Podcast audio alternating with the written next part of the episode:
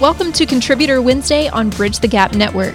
In this series, you'll hear from thought leaders on a variety of topics dedicated to inform, educate, and influence the senior living industry. Welcome to Bridge the Gap Contributor Wednesday. I'm Cara Silletto, President and Chief Retention Officer at Magnet Culture, here to continue our conversation about the workforce. Last time, we talked about the new generations that have come into the work world, even over the last 20 years, and how that has really shifted the relationship between the employer and employees and among team members as well. Well, today, we're going to focus on making the case we now know, based on my January episode a few months ago, that we have a shorter term workforce coming in today. That while people saw the work world and especially positions like a CNA role as a career in the past, now they see those roles more often as a stepping stone. So we're getting shorter and shorter tenure from our workers as they seek out other places for new opportunities, advancement, a better team, maybe more money, different things like that. So, today I really want to focus on how do we make the case for the leadership team at your organization to take retention much more seriously, put it on the front burner instead of the back burner, and make sure that we're putting the proper resources, time, and money into this issue if we want things to be better down the road. Now, we had retention issues before the pandemic even hit. And I would argue that COVID really just highlighted and exacerbated the issues that we were already dealing with now that we have folks, some of whom are afraid to be on the front line and to be caregivers today, some who have burned out from the industry and the profession, and others who have just walked away for different reasons. Um, maybe even because the schools are shut down and they needed to be caregivers in their own home instead of outside the home at this point. So, if we're going to get back on track and make our case for making this better over time, we have to be having these conversations at the leadership level about the reality of the workforce retention situation. Today, I'm going to focus quite a bit on the cost of turnover because that is some of our ammo of how do we get the approval from everybody on the leadership team to be able to spend that time and money on the front end of the relationship with our new staff instead of spending it on the back end as we watch them walk out the door. All right. But first, I'd like to talk about who owns retention. So often, when I go in to do training and workshops and whatnot, when I ask who owns retention, people are quick to pipe up and say, oh, it's everyone's responsibility. Everybody owns retention, like they've been taught that and that they're proud of it. You know, that's part of my job to own retention. And that's great in general. but the problem with everybody owns it is that in reality, no one is truly responsible for the retention conversation and driving retention initiatives, particularly across the entire company. Now, if your company is not dictating and mandating and implementing new and innovative and effective retention strategies, then yes, you as a manager, as a department head, as a leader, yes, take it into your own hands and do what you can for your team. But we really need the organization to have um, a, a really good handle on this and to have somebody who really owns it and who drives that conversation and is to some extent responsible for implementing new initiatives and whatnot. Okay. So, on the next few podcasts, we're going to dive deeper and deeper and deeper into more specific retention strategies. But I want to make sure now that people are not playing this blame game. Sometimes I see the senior leaders of an organization saying, oh, holy overtime batman. We have got to do something about these numbers right? The the bottom line is being impacted and they finally see that and are bringing it to the forefront of their executive conversations. And then they point to the hiring leaders, right? HR or the hiring managers and say, hey, you all need to pick better people. You need to hire better. We need to get better candidates in here. And HR, take care of this. but the folks who are running HR or even in the hiring manager positions, are you kidding me? They're up to their eyeballs in FMLA abuse or FMLA extensions that we just had this past year. They're dealing with people wearing leggings. They're dealing with drama, all kinds of other things. Not to mention that they're trying to recruit four times as many people as they used to, which has now taken over a big chunk of their time and their job. So they're going to throw their hands up and say, you know what? It's really the frontline management and supervisors that are causing a lot of these great people that I found and I hired they're causing them to leave. They're allowing people to eat their young. They don't know how to manage millennials or Gen Z. They don't have great communication skills. And if they reprimand somebody, the person quits. so there's not a strong relationship. They're not doing team building you know on and on and on all these things that that we put then on the shoulders of those managers and supervisors who then turn around and say excuse me company but hello you have not given me the time nor the tools to be successful in this role. I haven't been trained on understanding this new workforce. I haven't been trained on the conflict resolution and, you know, different styles and how to flex my communication plan and things like that, right? Because they haven't had the time to do that.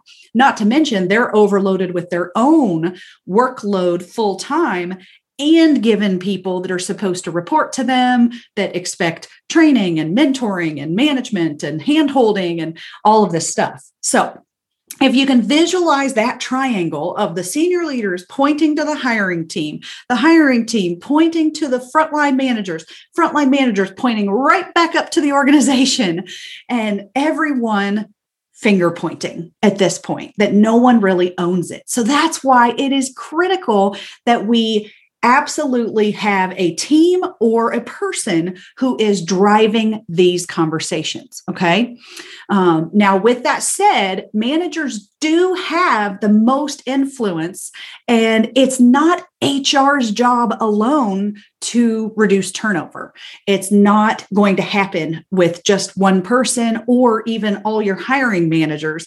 That can't do it. This has to be a holistic approach across the organization from top to bottom of every level of leadership. All right. So, now let's talk about the cost of turnover we have worked with some of the national uh, associations for long term care, senior care, post acute care. And we also, of course, do work a little bit outside of healthcare to check these numbers and, and see how we compare to other professions as well. What we have found is, in general, for someone who knows how to do their job, okay, we're not talking about a person who shows up the first week and then doesn't show up the second week. But if you've got a CNA or a, or a caregiver or a frontline worker, dietary aide, those types of folks, if they know how to do their job independently and they walk away, we are easily looking at a five to ten thousand dollar loss for the organization. All right.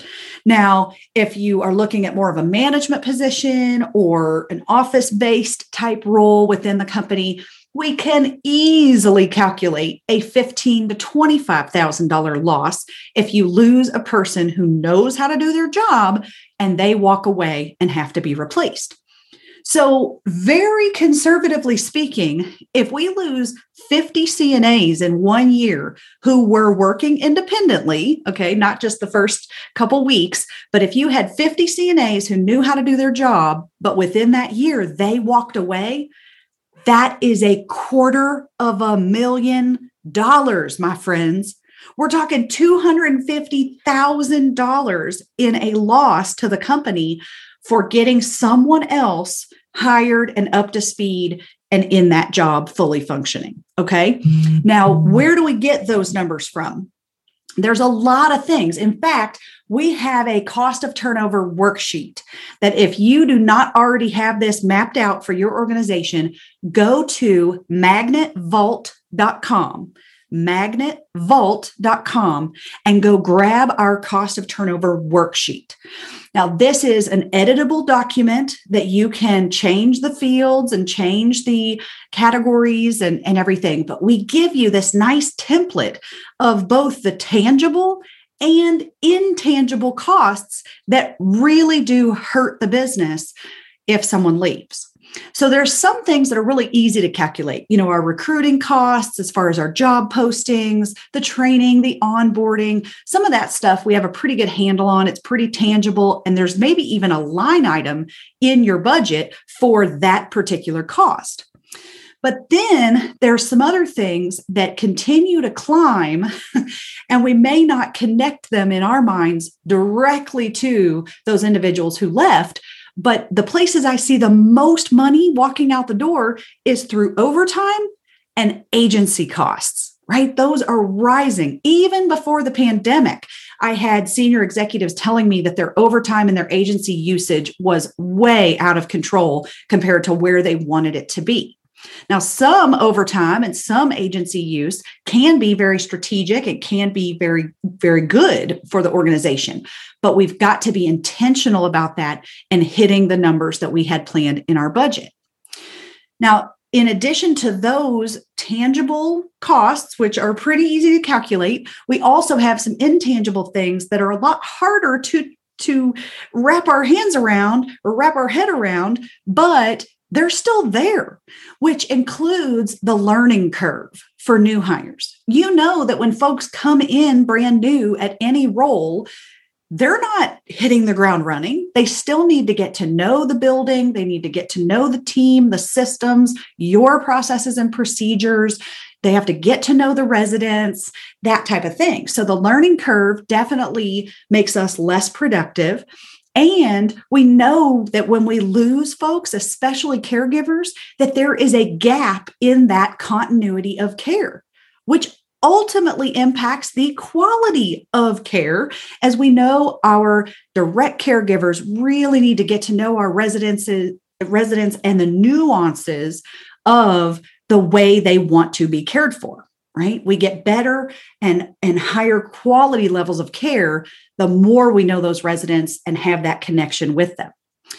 Some of my clients who really want to put retention at the forefront and do something about it they're actually starting to look at it as a risk management conversation so if you've tried to talk to your senior leaders or your leadership team about the costs of turnover and the overtime and the recruiting costs and all those things that maybe have already been on the table, your next step, if they're still not listening, is risk management.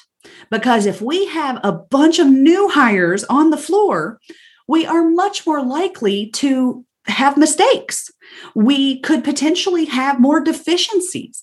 So, if we think about it, more tenure, more mentoring, more training, more expertise on the floor is a risk mitigation tactic that we are going to reduce our risk moving forward of having problems if we can keep our people longer. Okay. Now, moving forward, think about how to better prepare for this shorter term workforce. Now, again, I explained the shorter term workforce on my January episode of Bridge the Gap. So you may want to go back and listen to that if you missed it, because we're not talking about short term, like, you know, a few weeks or a few months. That's more like fast food or a summer job kind of thing. But we are we are really in a situation that needs to embrace shorter term workers than what we had in the past. If people used to work five or 10 years with you, maybe now it's two to three years or five years if we're lucky. Okay. So, what can we do to prepare for this impending shorter term workforce? For example, the onboarding process. Have you really polished and nearly perfected your onboarding to where it is ready to go for all these new hires that are coming in now? Is it really polished in a way that people know exactly step one, step two, step three, that it's a really great new hire experience for the new hire, but also it's a great new hire experience for their supervisor, manager, or team that they know how smoothly this is going to operate with them coming into a new team in a new role. Okay. So that's one of those areas. Another is have you really polished up your recruiting and marketing language and your recruiting and marketing strategy? Because we know that we are going to need a lot of people we're going to be hiring a lot of people again for the next year at least. And that's going to continue because of this shorter term workforce. So, have we really found efficiencies with that?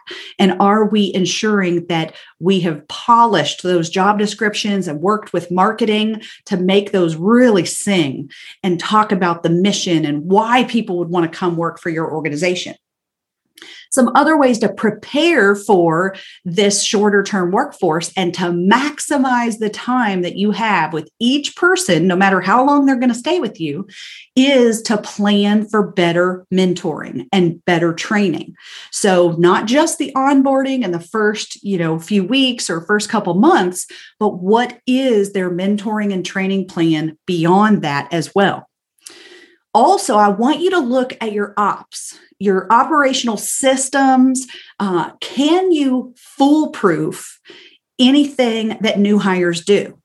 If you think about mcdonald's for example when a when a new hire comes in and works at McDonald's, they have foolproofed the system um, by making sure that when someone orders nuggets, it says what sauce do they want right? So they have foolproofed that system and they can put a new hire right on the cash register because the system does the work for them. So do you have anything at your kiosks your bedside your nurses station anywhere in the building that you can foolproof things or put up checklists so that people don't have to memorize it and have it in their minds because memorization is not great when we have a revolving door of turnover. Okay. We really need to foolproof that. And are there systems and procedures and policies that we can just set in stone and really make those easy to find right at their fingertips? So, where do we spend the resources? If we realize we have this shorter term workforce, we know the cost of turnover, we are not going to let the blame game happen at our organization. So we're going to make this a priority. What strategies are worth spending that time and money to improve moving forward? Well, on the next two episodes, I'm going to dive into very specific strategies. But spoiler alert, I'll go ahead and tell you the biggest bang for your buck, your absolute best investment for ROI is going to be with management training because making your managers and supervisors more effective in their roles and more effective communicators on their team that is absolutely going to build stronger relationships, stronger teams, stronger team members doing their job better because they are better managed. They feel valued, they feel appreciated, they feel kept in the loop. All those things that they care about, a lot of that happens with their frontline supervisor or manager. So that's going to be the biggest bang for your buck.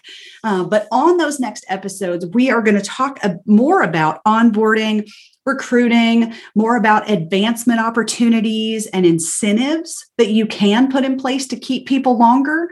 Uh, but just keep in mind that it's really, really important to start with the management effectiveness because those supervisors have the most influence on whether people stay or go. So that's why once we get the go on spending more money up front to address this true retention issue that is not going to fix itself, that's where we want to go first. All right. So before we wrap up here, I want to ask you something that I ask at most of my workshops.